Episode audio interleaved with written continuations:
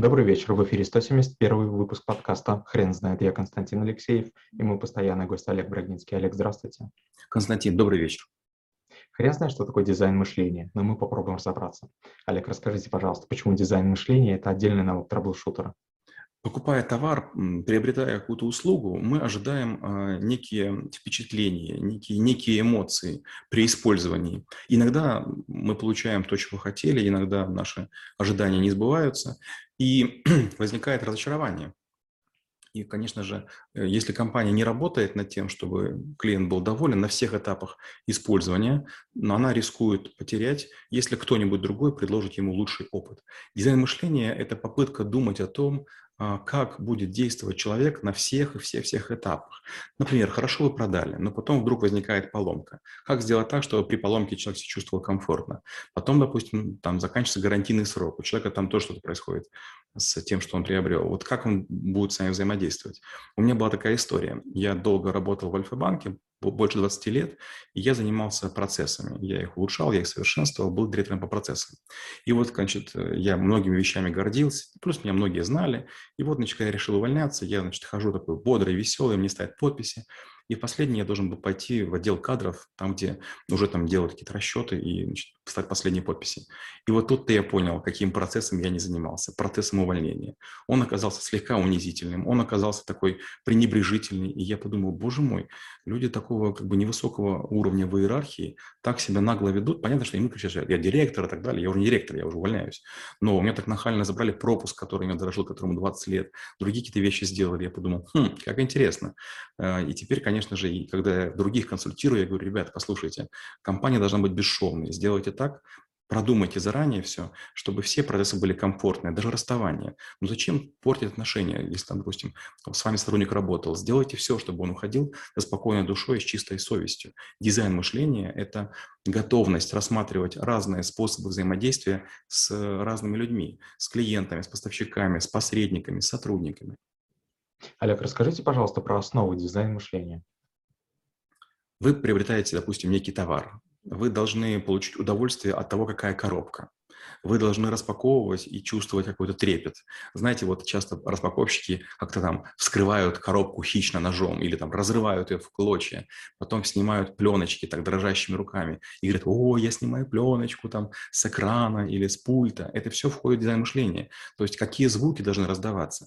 Например, компания Туборг в свое время выпустила пиво со специальными крышками, которые некий звук издают. Так вот, звук, они не просто вот такой издают, а это прям целая была команда, которая долго экспериментировала, были разные пробки, разные звуки. Это не так, не так уж легко сделать. Когда первые китайцы продавали свои компьютеры, это было ужасно. Они их продавали в формате OEM.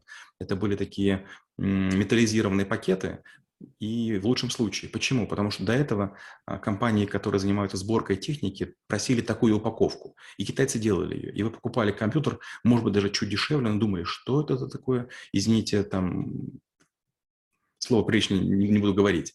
А теперь китайцы делают наоборот. Вы получаете тот же ноутбук, но в красивенной коробке с магнитными защелками. Почти всегда эту коробку хочется оставить себе. Она впечатляющая. А, очень хороший у меня был опыт. Я как-то в одной из стран купил некий телефон не очень известного производителя, и там была инструкция. Э, то есть я покупаю такую, как будто бы книгу. Я думаю, что же это такое? Открываю первую книгу, а там, значит, верхушка телефона. Я, значит, вынимаю ее из страниц. Вторая страница, там, значит, сим-карта. Я вставляю сим-карту. Третья страница, там батарея. Я подумал, вау, как здорово. Получается, эта коробка является одновременно и игрой, и инструкцией, и, скорее всего, ты не ошибешься. То есть, как бы ты вынужден смотреть на страницу, собирая, собирая телефон. Вроде бы просто, вроде примитивно, а сколько удовольствия. Это пример дизайна мышления. Олег, расскажите, пожалуйста, про топ-3 компании, по вашему мнению, которые продумали дизайн мышления. Ха, хороший вопрос. Мне кажется, что дизайн мышления самое сильное у компаний, которые занимаются компьютерными играми. И, к сожалению, я буду в эту сторону тяготеть. Но в первую очередь я являюсь фанатом Blizzard Entertainment. Я с ними когда-то работал, сотрудничал, и ряд моих студентов с ними работали. Это компания, которая нас полностью изменила. Она приучила нас думать о том, что было высокое правдоподобие того, что мы создаем. То есть игрок должен ожидать того, что происходит. Вторая компания, которая меня всегда очень радовала, но, к сожалению, сейчас я это сказать не могу, это компания HTC. Они были моими клиентами на протяжении 10 лет.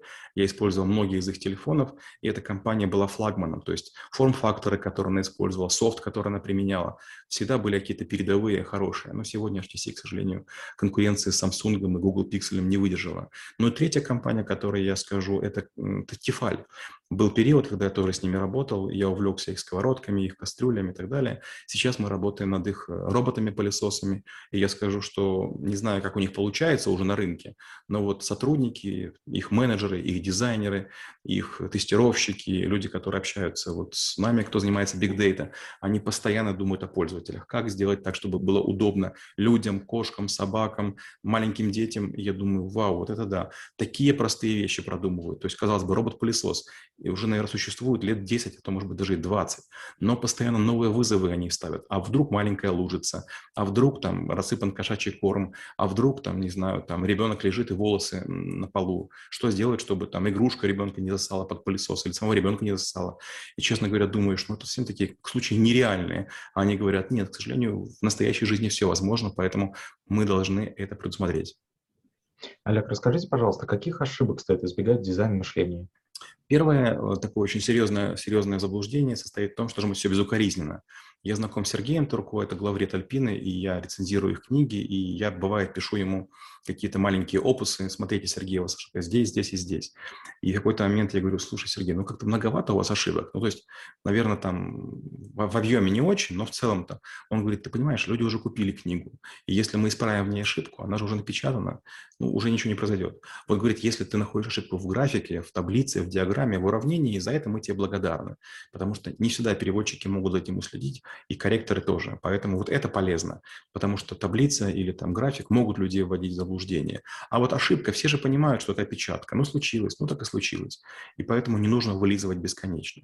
Вторая история. Некоторые полагают, что дизайн мышления – это абсолютно угодничество в сторону клиента. Нет, этого делать нельзя. Клиенты не равны. Есть клиенты, которые заслужат высокого уровня обслуживания, потому что они оставляют много денег. А есть клиенты компанию, которые доят, и поэтому какие-то пункты из вот процесса можно для них исключать. Не предлагать кофе, не предлагать, не знаю, пирожки, пирожные. Ну почему? Потому что ну, клиент того не стоит.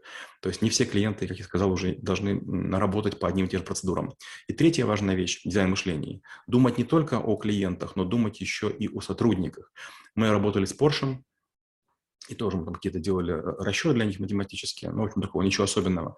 Но я обратил внимание, как часто ремонтники э, чертыхались на инженеров. Они говорят, выглядит красиво, а вот разбирать сложно. И когда я сказал об этом инженерам, они так удивились. Говорят, ремонтники ни разу не жаловались. А я говорю инженерам, а вы были вообще в сборочных цехах? А вы были вообще на станциях обслуживания технического? Те говорят, нет, ну, у нас очень мало поломок. Я говорю, пойдите поговорить. И когда я свел инженеров и технарей, те, конечно, как накинулись. Инженеры сидели, записывали, говорят, а что же молчали? Мы же можем вам помочь.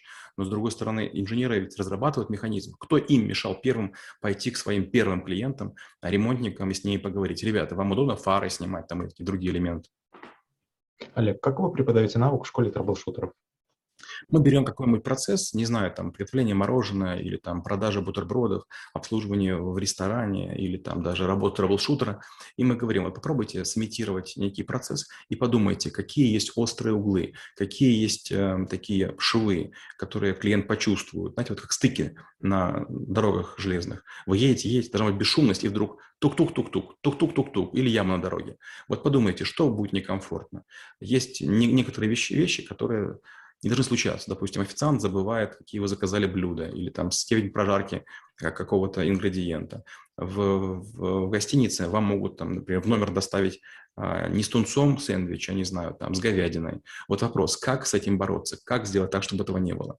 И в конце концов мы приходим к тому, что несложно это. Допустим, двойной повтор. Сначала мы с клиентом говорим, спрашиваем, как, как дела, все хорошо ли хорошо, если еще что-то, что мы должны ему там сделать, или неважно, это в гостинице или в ресторане. Потом мы повторяем его заказ на всякий случай, причем не из головы, а читаем то, что записали. Если клиент подтверждает, мы говорим примерное время, увеличивая его, скажем, на 2 или 3 минуты. Для чего? Для того, чтобы вдруг потом неожиданно чуточку быстрее принести то, что клиент ожидал, но ни в коем случае не дольше. Вот ожидание дольше человека бесит. Даже 30 секунд дольше кажется вечностью. А вот 30 секунд раньше – это радость.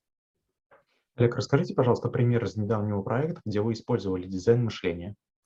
Я это делаю постоянно. Например, мы делали проект для одной компании, которая занимается оборудованием а, для обогрева, для вентиляции, для кондиционирования, для водоотведения. И у них были очень простые вопросы. Есть много людей, много компаний, которые приобретают товары. Вопрос, надо ли вот каким-то образом изменять ассортимент, способ заказа, колл-центр или другие вещи.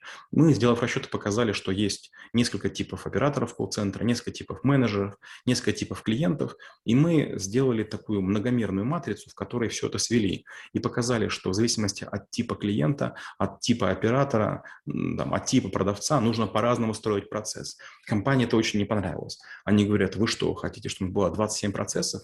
Я говорю, все очень просто просто. Если вы сделаете 27 типов процессов, каждый клиент будет себя чувствовать особенным. Он почувствует невероятную заботу. То есть с помощью дизайна, с помощью очень простых комбинаций существующих элементов вы создадите ну, невероятное, невероятное удобство. Вы станете в отрасли примером нарицательным. Будут говорить, а вот у такой-то компании работает так-то. Ну, компания пофыркала, пофыркала, сколько-то процессов мы внедрили. И проходит какое-то время, наверное, там, может быть, года два, а они звонят и говорят, слушай, а можем еще сильнее улучшить? Я говорю, «Ну, давайте внедрим то, что осталось. давайте. Как бы клиенты вдруг начали говорить, это не сразу. Вот по итогам прошлого года, говорит, нам клиенты сказали, что мы просто невероятные. Некоторые говорят, что у нас даже бывает чуть дороже, но все-таки покупают у нас, потому что, говорит, ну вот с вами комфортно. Вот если вы как бы пообещали, все идет предсказуемо, все идет на, на мази. И они говорят, есть вероятность, что в следующем году, сейчас в 22-м, мы станем первыми в своем, своем, в своей нише, своей отрасли, а были седьмыми. Олег, спасибо. Теперь на вопрос, что такое дизайн мышления, будет трудно ответить. Хрен знает.